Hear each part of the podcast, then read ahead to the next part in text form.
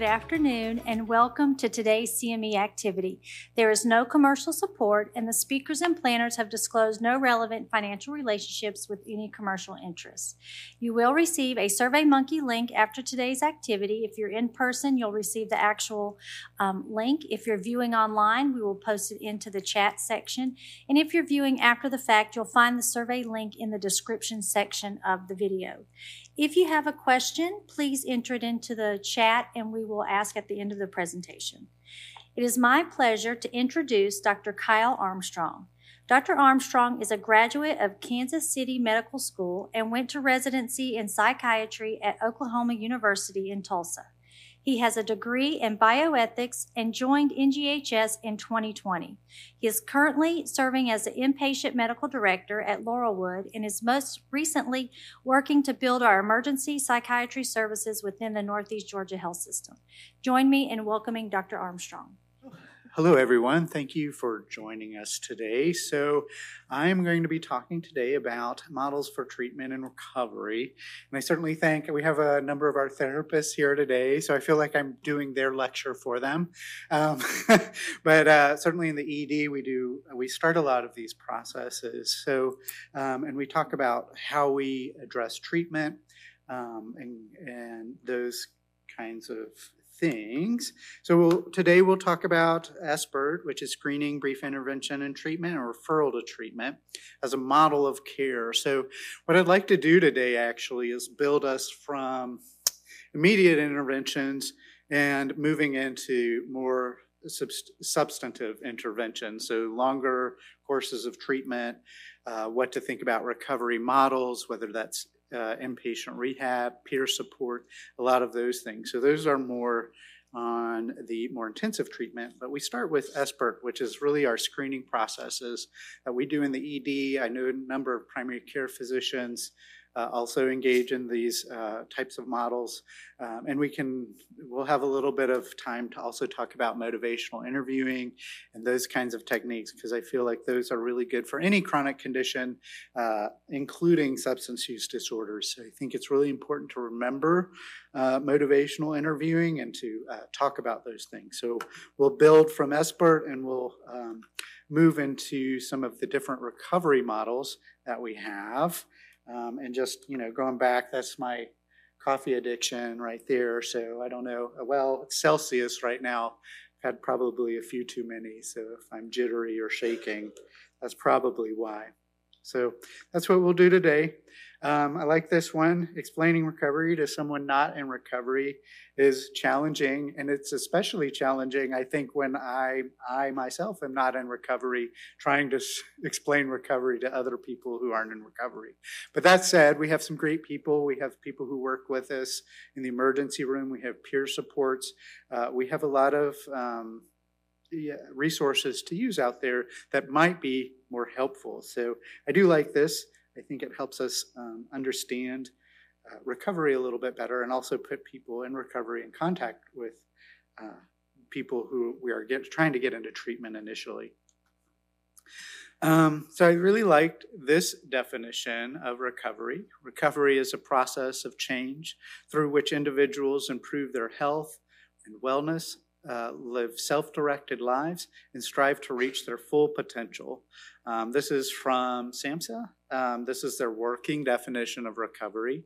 I thought it's really person oriented and, and really gets at the why we do what we do um, for substance use disorders, mental health disorders, um, and also it's all about hope. It's all about building um, full lives um, and helping people le- reach their full potentials, which oftentimes substances get in the way of. So I think this is a really uh, hopeful message um, and one that I think we can use and think about as we uh, address uh, people with substance use disorders and we help uh, inspire people, hopefully, to engage in recovery. So, this is from NIDA, National Institute on Drug Abuse. So, these are some principles that we use when we're uh, uh, addressing addiction treatment. Um, and these, I think, are all relevant to any modality we're going to use in order to treat substance use, from medicated assisted treatment to any of the therapies that we can involve ourselves in to the social interventions. And as a general approach, I do like to say that I, I am a biopsychosocial fan. I think that's how I address a lot of the problems I see in my clinical work. So, in, in the same way, we'll be doing um, thinking about things in that way and kind of how I've structured the lecture. So, um, some of the things we'll do, like medication assisted treatment, uh, address the, you know, more biological side of things, um, helping with medicines, helping, you know, with different treatments like that. I'm not going to go into too too much detail on that. I know we have some great uh, pharmacists and other folks, but there's also therapies which we will talk about, and also social things that we can change. So we'll talk a little bit about all of these these places to make some changes. But um, so the principles I think are really important make treatment easily accessible. So, at many layers of care, whether it's starting in the emergency room, moving on to the primary care office, to you know more intensive treatment modalities that we think about, and trying to remove those barriers at each point, so it makes it easy uh, to use that. I think Doctors uh, Prasad and Huntley talked about that in their lectures. Um, motivation, using their existing motivation. We'll talk about motivational interviewing during this lecture as well. Um, I think it's very important for, again, addressing any sort of chronic condition. Building trust and rapport, uh, one of, uh, in creating a safe space uh, for people uh, as, the, as we per, go through treatment uh, prioritize retention. So sometimes that involves things like harm reduction. Sometimes that involves, you know, a little bit of risk uh, for a bigger reward. Uh, and determine and address individual treatment needs. So again, focusing on that individual's motivation and what they need in order to accomplish their goals. And always going back to that first uh, definition of recovery.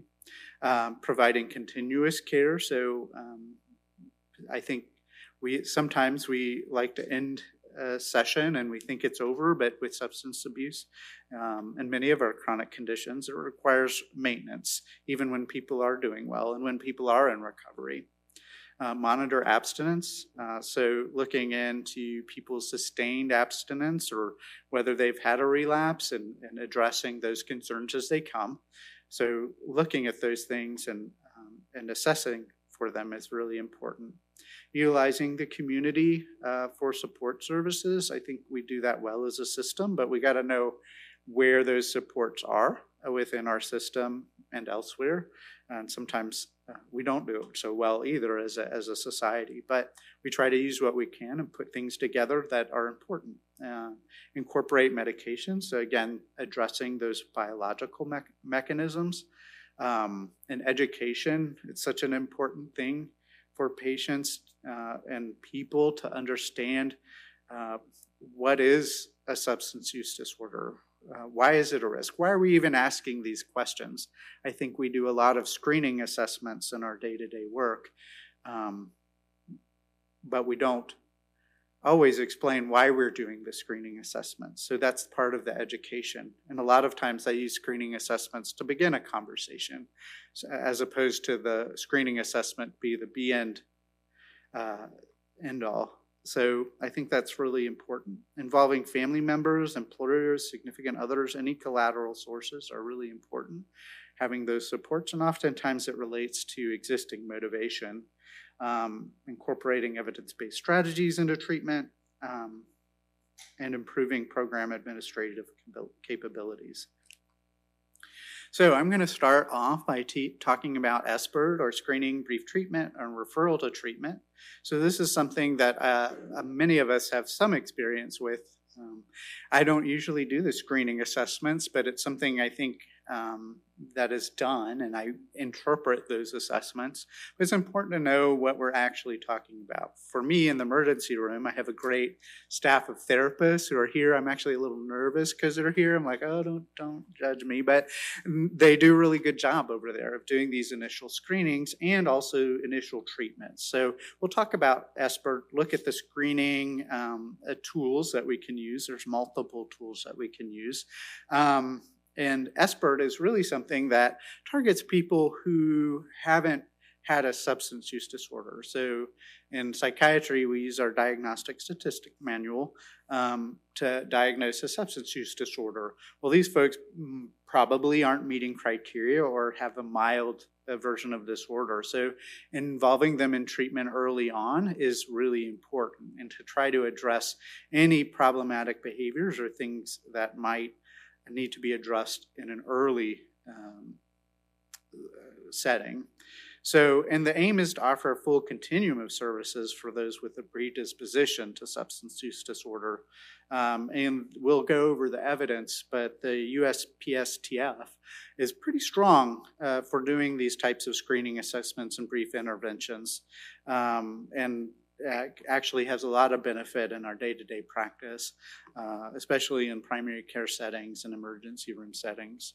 Um, and it is critical, this is from USPSTF, it's critical for medical professions, professionals to be able to identify the early signs of substance abuse in their patients and intervene early, which I think is absolutely pivotal before it becomes um, a health concern, before it becomes an addiction, or even in the early stages of when people are addicted to, to medicine, so we can really treat these things.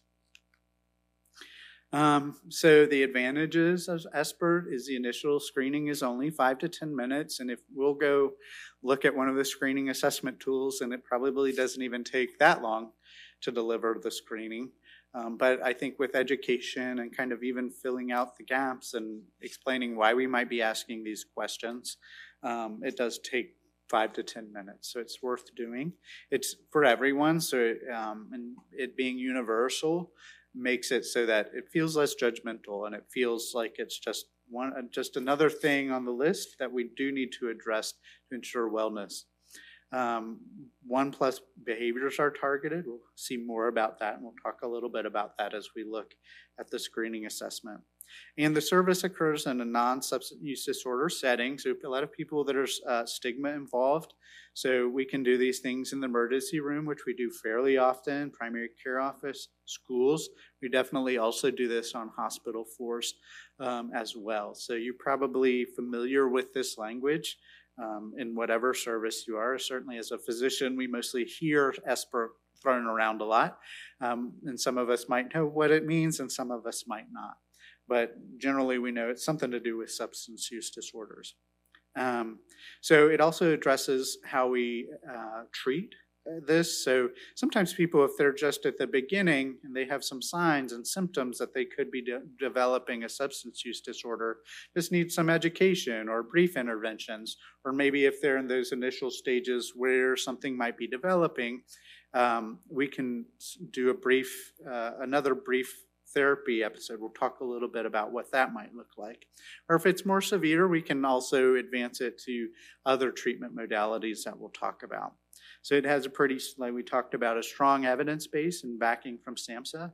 And SAMHSA is probably, just as an aside, SAMHSA is probably my favorite resource. If you ever have any questions or want to do talk about risk or anything else, they have a lot of fantastic resources on their website to definitely check out and get more information as a general rule.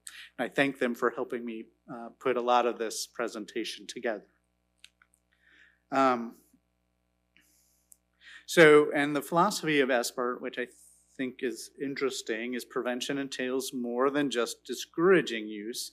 It's uh, prevention of harms uh, that result from drug use, and also motivating people uh, in that way that this might be becoming a problem. So, uh, having people think more deeply about maybe an instance of binge drinking, and maybe it doesn't happen very often, but it's one of those things that can progress into um, a substance use disorder. So, being able to address potential consequences and educate about what we see on a day to day basis on what more severe substance use disorder uh, is helps a lot. There's a few, if you're ever interested, there's a few little videos that I feel like are pretty poignant about how substance use disorders can develop uh, and become something more severe and something that we definitely uh, want to address early on so it doesn't become something that's life altering. Um, so, uh, screening. So, uh, the basic philosophy is we screen pretty early on, and we screen often uh, in various medical settings. So there's a lot of different screenings we use. Uh, you know, uh, there's the alcohol, the audit, the alcohol use disorders identification test, the drug abuse screening test, alcohol smoking and substance involvement screening test, and then from medical school our CAGE test, uh, which I think uh, we're all very familiar with. So these are all screening tools. They don't tell us much about substance use disorders um, as a diagnosis, but they let us know if there might be a problem developing, and then we can if there is a bigger problem, we can use DSM and other modalities to help us come to a more clear diagnosis. So just so you know, this is um, the one of the SBIRT evaluations. Pretty easy, simple, straightforward. Um, an annual questionnaire that we like to complete in, say, a primary care setting. So this is something we can do. We can, of course, always do it on a hospital floor or in the emergency room. And I think we do, we are pretty regular in, in doing this pretty easy assessment. I like it because it also shows, you know, what does one drink actually mean, um, which some of some people might underestimate how, how much they're drinking. Uh, so it kind of helps people picture uh, what that drink is, and then um, it's a pretty simple question. How many times in the past year have you had five or more drinks for men and four or more drinks for women? and then drugs, it asks uh, a simple question. So um, it's pretty basic. This is an annual questionnaire. It opens a little bit of conversation for maybe why is this important? Why do we need to talk about this um, in various settings? So we can always do some education, brief bits of education with this. Now, if this pops positive, we can always move to some of our uh, other questionnaires. So we'll um, see the audit here, which I think is a pretty good one, one that's commonly used on the hospital floor, just so you have an idea of how it's scored and what kind of questions are asked. Um, so, uh, and I know at our facility we use one that's geared more towards adolescents, but we can also gear some of these more towards adult patients. And there's certainly different um, uh, modalities and different changes we can make to these assessments to address to specific patient populations. Um, and that's certainly something to dive into the weeds about if, you, if you're concerned or want to ask more questions. But this is a great basic assessment for alcohol use. Um, the other thing, it also has pretty direct uh, explanations and action uh, elements that you can use uh, to help make your decisions. Um, and that's one of the reasons I do like, uh, just for your edification on SAMHSA resources, they do have a lot of scores with explanation and action items that are easy to understand uh, for everyone involved. So, um, you know, you can kind of see low risk, so that's just basically education, to a little risky, to maybe a brief intervention. Um, harmful. So that becomes maybe we'll have some more intensive treatment. In severe, um, some definitely some brief in, intervention, but also consideration of what we'll talk about in a little while, which is more intensive treatment options, both from uh, from each element, from biopsychosocial element. So therapy, medicines, and social interventions that might be helpful. And this kind of is a similar story for any of the assessments or assessment tools. They'll give you some guidance on what we need to do. Um, so then now to the treatment piece. So we want brief treatment. Um, now it's it, within the SBIRT philosophy. It's a uh, specialty outpatient modality that relies on the assessment, patient engagement, and impl- implementation of change strategies. So that can be a little challenging. That's why um, if you do start to pop positive, it's good to spend a little time, and we'll talk about this in a minute, in motivational strategies and understanding what's going on. Why is someone using substances? Taking that little bit of extra time to see where and how we can help um, most of all, especially if we're screening. Maybe also it might be reviewing some of the screening questions like, how did you answer this? What happened? What was the problem, what was going on. So um, as you can have sessions um, that are usually six to 20 sessions, and you'll have different various therapy modalities, whether solution focused therapy, cognitive behavioral therapy, or motivational enhancement, which is basically a, an enhancement on motivational interviewing techniques to really gauge how someone can enact some change. And I think this is usually the trickiest area for patients and um, physicians and APPs to work in or therapists because it's hard to get someone educated to the point where they want to make some change. Um, there might be some resistance to that sort of change. Uh, that's why you've really got to use a lot of motivational uh, interviewing skills and techniques to really see if someone can engage in these brief treatment sessions. Um, it is difficult sometimes to implement within primary care offices, especially with physicians who are um, who are time strapped and have certain um, expectations. I would say that at, le- at the very least, it would be nice to have more regular visits with a primary care physician or from the emergency room or hospital floor to have really good and close follow up for anyone who has some risk. Um, now, these therapy sessions can be done by a number of different um, specialists, whether nurses, social work, counselors, and oftentimes they're the ones who are intervening. And oftentimes that's what's happening in the emergency room, at least for education, um, for some brief interventions. And that'll happen in inpatient psychiatry as well. Um, and that'll also kind of lead us into this uh, idea that sometimes people do need more extensive treatment, especially as you learn about the person and learn about what's going on in their lives. So it certainly does pose some challenges, but at least you're talking about it and you can address those challenges as they come. So this is a nice little graphic of, of kind of the flow of SBIRT. So universal screening. So you do the brief questionnaire, the interview. You can also do a computer assisted assessment. I would recommend if you ever do, and this is a general rule with computer assisted assessments, or even uh, assessments completed before coming into an appointment, go over those go over those results and see what uh, try to gauge the risk um, from that subjective standpoint.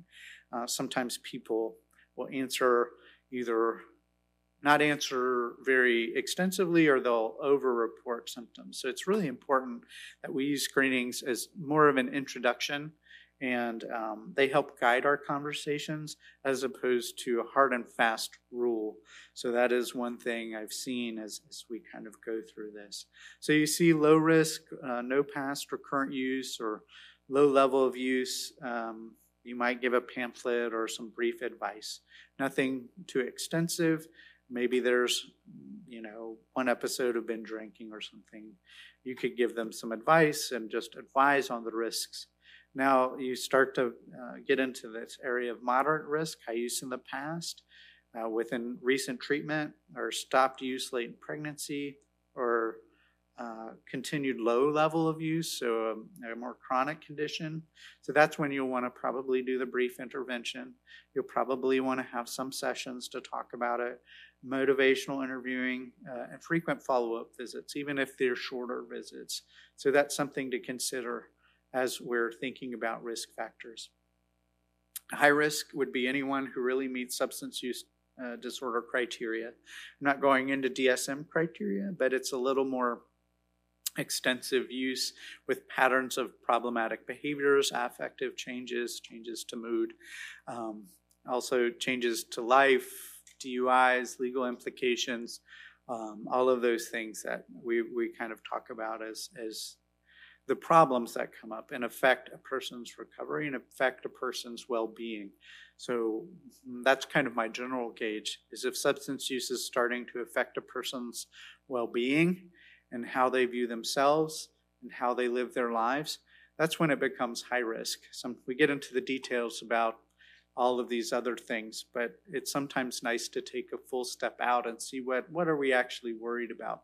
And that's what you'll do with with patient care, anyways. And that's what we'll talk about uh, after talking about SBIRT, which is motivational interviewing and motivational techniques. Now, SBIRT, uh, sometimes I think we, I know I have a uh, predisposition to wonder how well these little brief interventions work, but the evidence actually shows that they work quite well. So uh, my skepticism is probably deserved, but the research and uh, plays out, and it shows that these are very effective mechanisms, especially for some of our higher risk groups. Low risk groups probably not going to change good results, but for alcohol, certainly some uh, some good results for our high risk groups. And then marijuana, uh, uh, for some groups, it does have have some change, and same thing with uh, cocaine. Although cocaine, it was interesting, the stimulants, um, the high risk behavioral intervention group, it didn't have much change. Might speak to the mechanism of how cocaine works and the pretty strong dopaminergic response that it uh, stimulates. So, um, so these are just things to keep in mind that they do help for people that you might more regularly see in a primary care office or uh, emergency room or on a hospital floor. And those are great places to intervene early on. Um, so, and this is uh, part of the preventative service and kind of ranking it amongst some of our other uh, uh, uh, preventative services. So, maybe not as good as immunizations, but it kind of ranks up there with colorectal cancer screening, hypertensive screening, in, influenza immunization, pneumococcal immunization. So, uh, pretty strong uh, combined score. Um, this is priorities among effective clinical preventative services. So range from 2 to 10, with 10 being the best. So it does show some significant benefit for patient populations. For this was for alcohol use in particular. I imagine fairly similar results with other substances of abuse.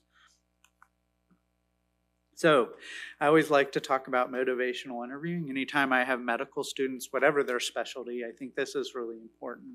I feel like motivational interviewing is something that works for any sort of chronic disease, whether you're managing substance use disorder or depression, or even things like um, hypertension and hyperlipidemia. So, I think it's something you can use in many ways. We'll focus this conversation on substance use disorders, but and I'm sure you've hopefully learned it in whatever education venue you've learned it in. And I got some of this in medical school. Um, and it's simple, but it's really effective.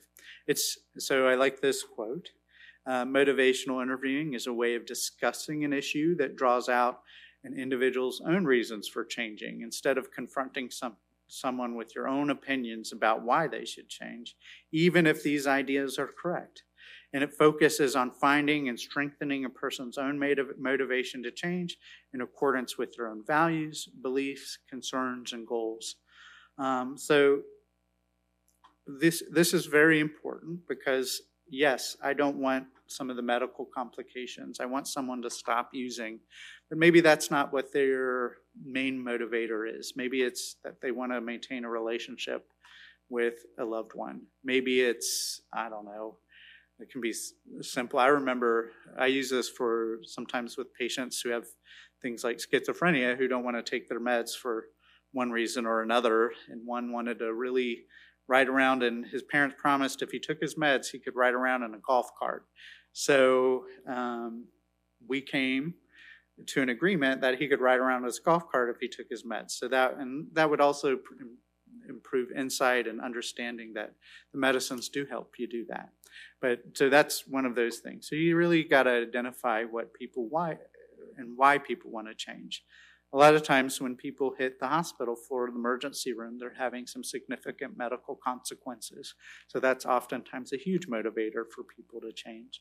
But there's a lot of other things that people will want to change for, and you have to ask questions and identify why those reasons are and it um, it is a collaborative effort, which can take some time, but I think it's really valuable if you're able to spend the time and really assess a, a person's values, beliefs, concerns. This is my little Sith therapy slide. So uh, you can say you need to calm down. That doesn't that lacks empathy. It's a rude command. It's stating the obvious. But if you're a Sith Lord, good, good, let the hate flow through you. Uh, that's affirming their emotions. That confirms it's normal to be upset, and it helps embrace the unlimited potential of the dark side. So, depending on how you want to motivate the person, um, I think you can use motivational interviewing techniques to really get someone uh, to, to buy into what you want to do, even if you're a Sith Lord. Um, so, uh, principles of motivational interviewing is really helping people understand um, themselves a little bit better. Um, so that's why I like this cat picture, the cat that wants out. There might be an obvious way for us that's out, but maybe it isn't for our feline friend here who's missing an easy solution. Not that recovery is easy, but it really is about a, creating collaboration. So we're working together. We're trying to to make dis- joint decisions. I've got expertise, and we've all probably listening to this le- lecture have some sort of expertise that we're able to offer someone. Um, but I need to know how to apply that expertise. What are you looking for, as opposed to, you know, the simple confrontation. Um, drug use is bad. This is going to affect your life in X, Y, Z way. Why are you doing that?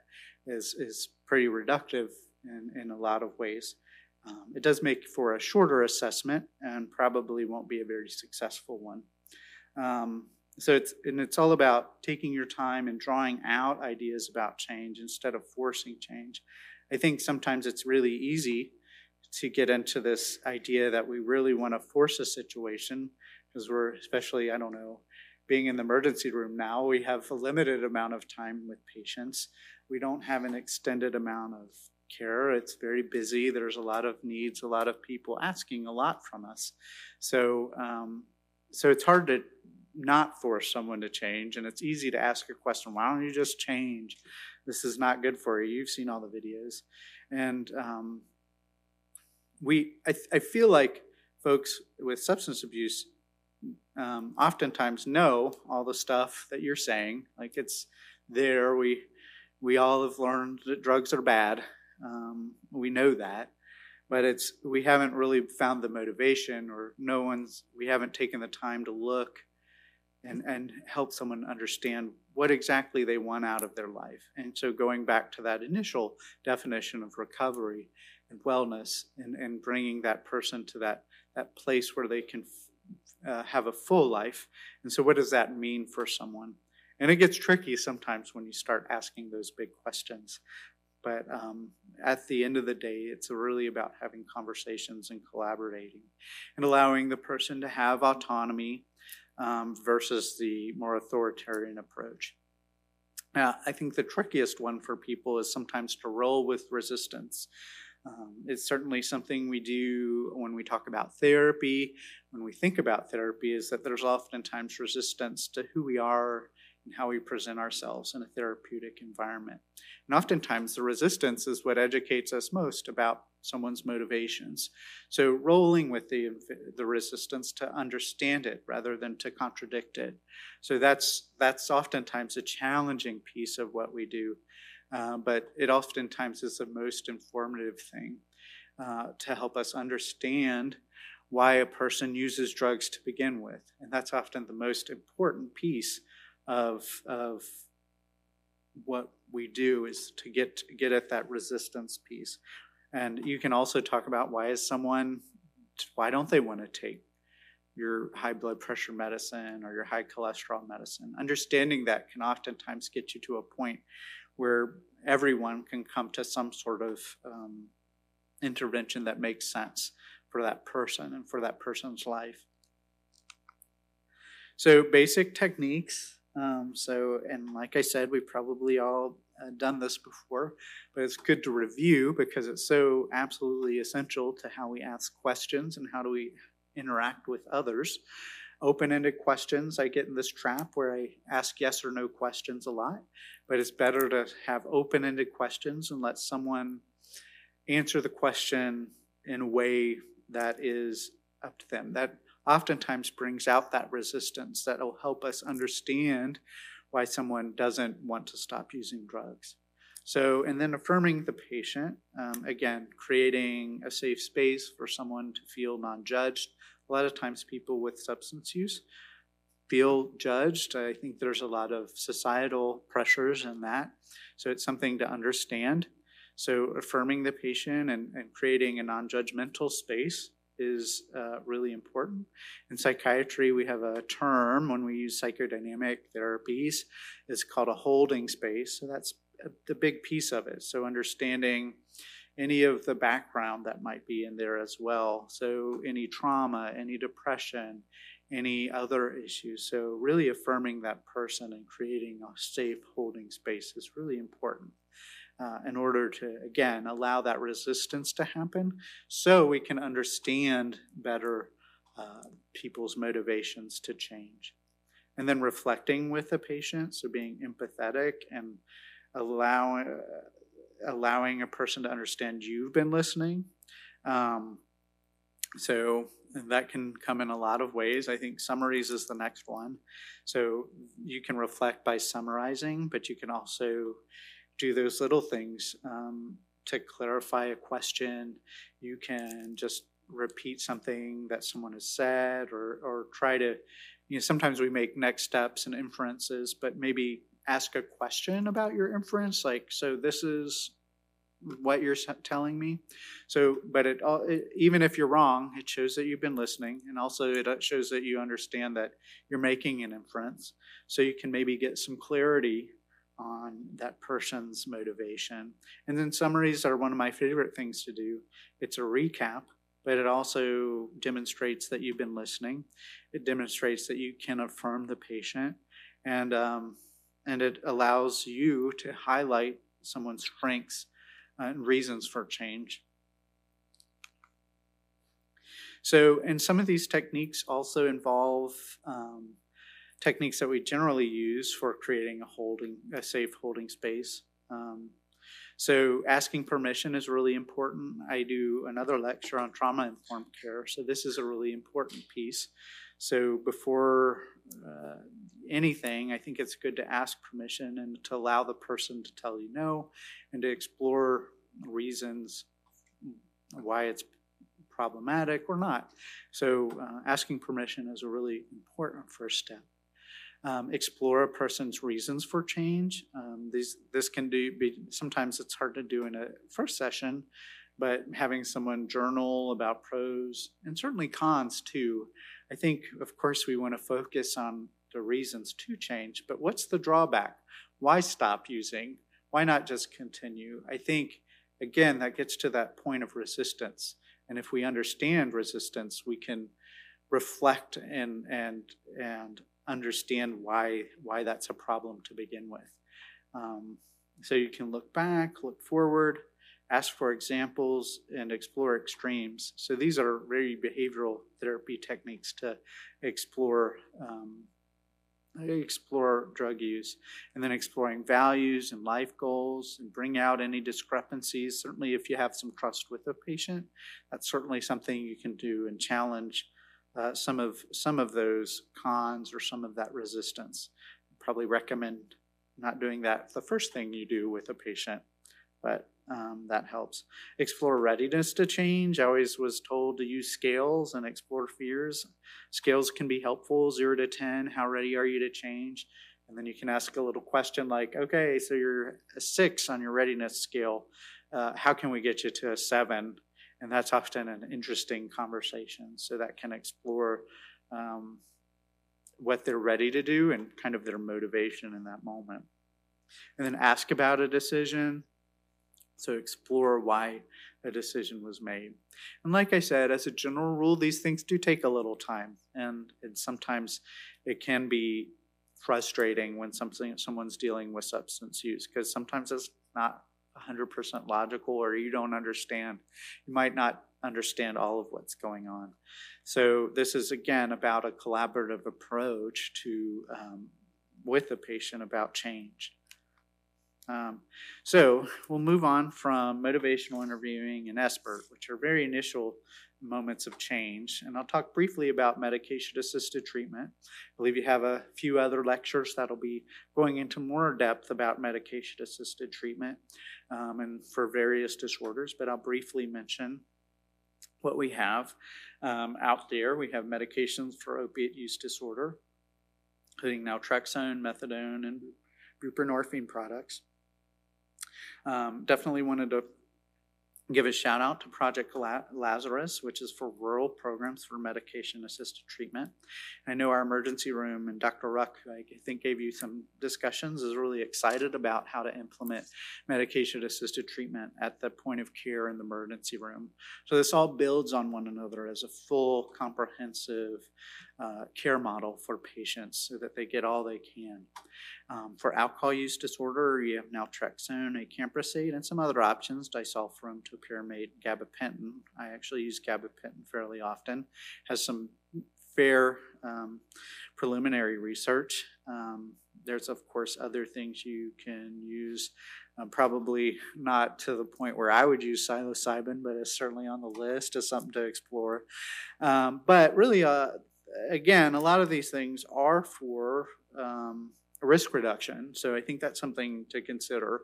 So, uh, and then for stimulant use disorders, bupropion, naltrexone, rivastigmine, topiramate, modafinil, and then Ritalin and Adderall, which we talked about.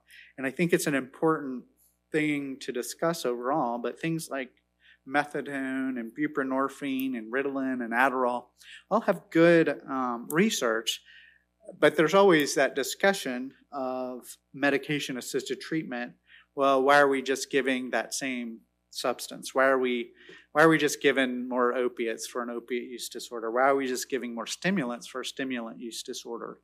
And the answer is risk reduction, and also so that um, people can live fuller lives uh, with and, you know sometimes for stimulant use disorders it's depending on the person it's covering up adhd or some other chronic issue.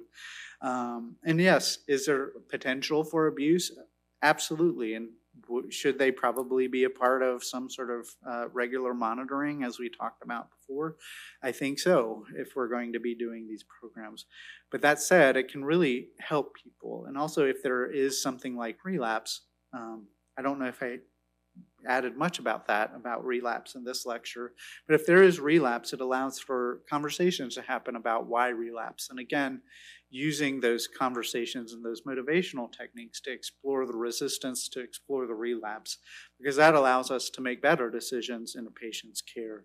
And, you know, I, I think there was, I, we were doing some questions for one of my CME projects, and it was asking about, well, so someone fell off the wagon with buprenorphine and it was all about stopping the treatment or do you just continue the treatment? Do you have a talk about relapse?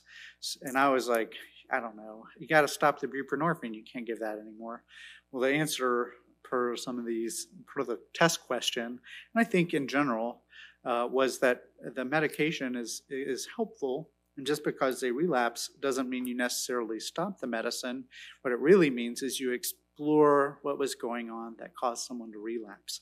So, uh, and it reduces risk, it reduces complication, it reduces medical admission, um, and it really helps people buy in and build trust for a medical system, a mental health system, so that they engage with treatment more often.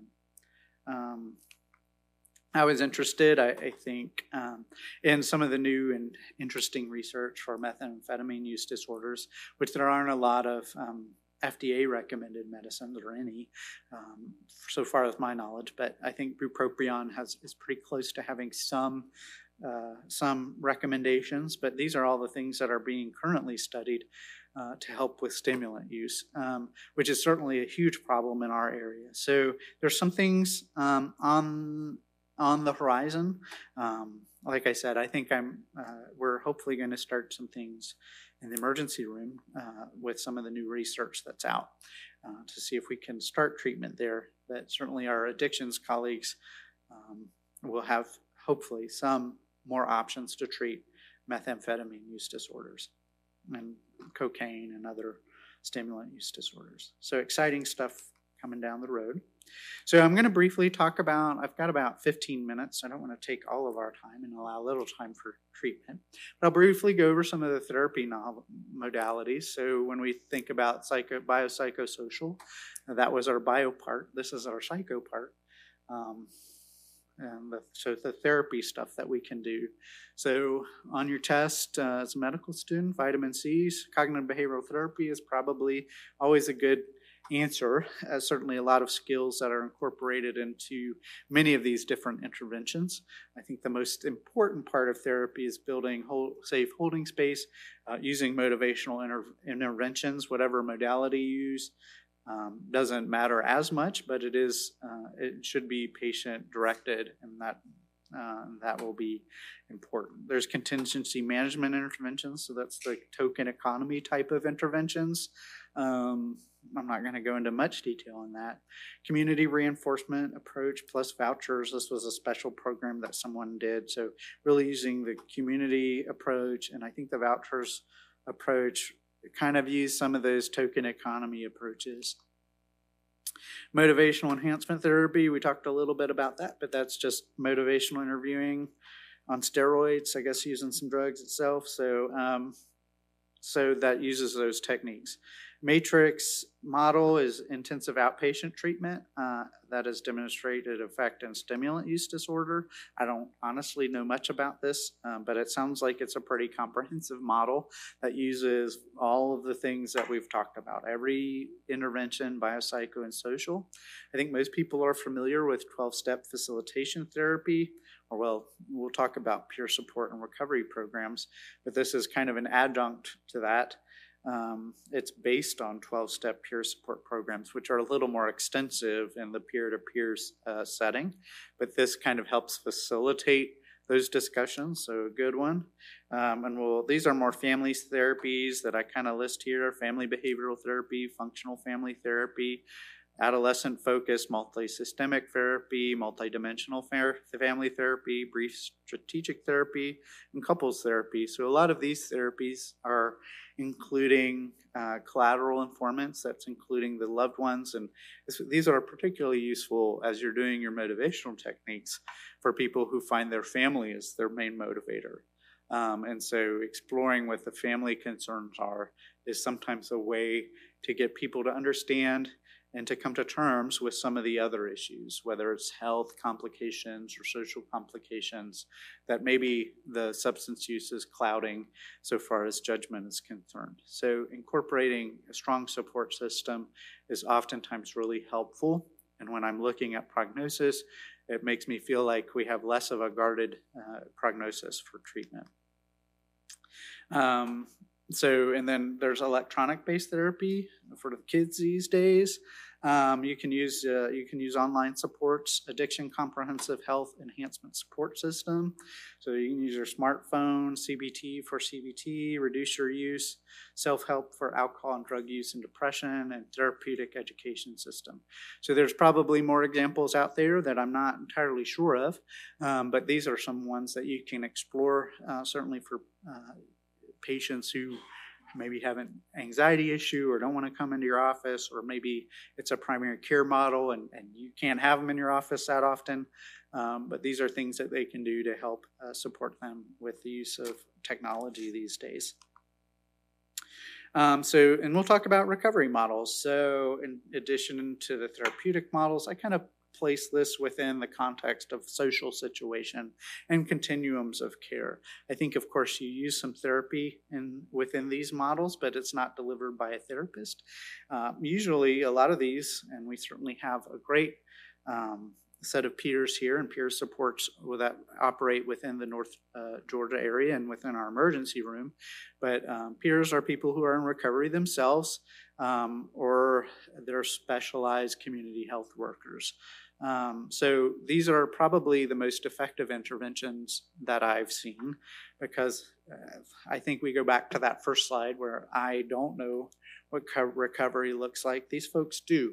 So there's an inherent understanding, there's an inherent safe space um, where people feel uh, don't maybe don't feel the stigma or at least the worry about the stigma that they're going to be judged about their substance abuse.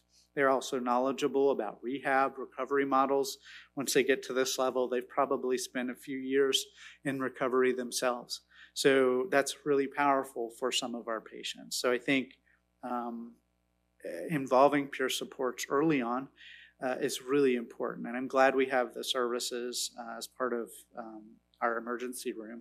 And I hope we can continue those services because I feel like it's very helpful. They are also able to follow up when I can't, when my relationship with the patient has ended. So, um, so um, so there are things that are called a community care model. So this is one to two years of community care with extended monitoring, performance-based incentives, uh, alternative forms of uh, service delivery and community supports.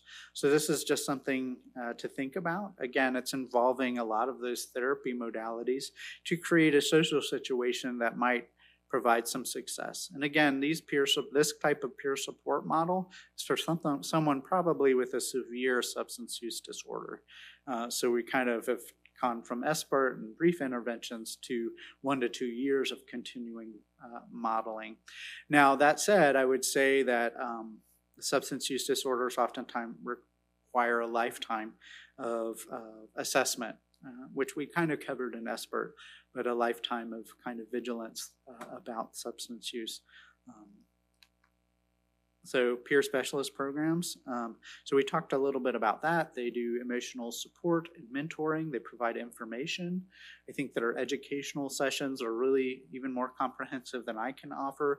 They help with practical tasks, completing paperwork. They certainly help us out um, in the emergency room, and they also maintain contact with the patients throughout recovery.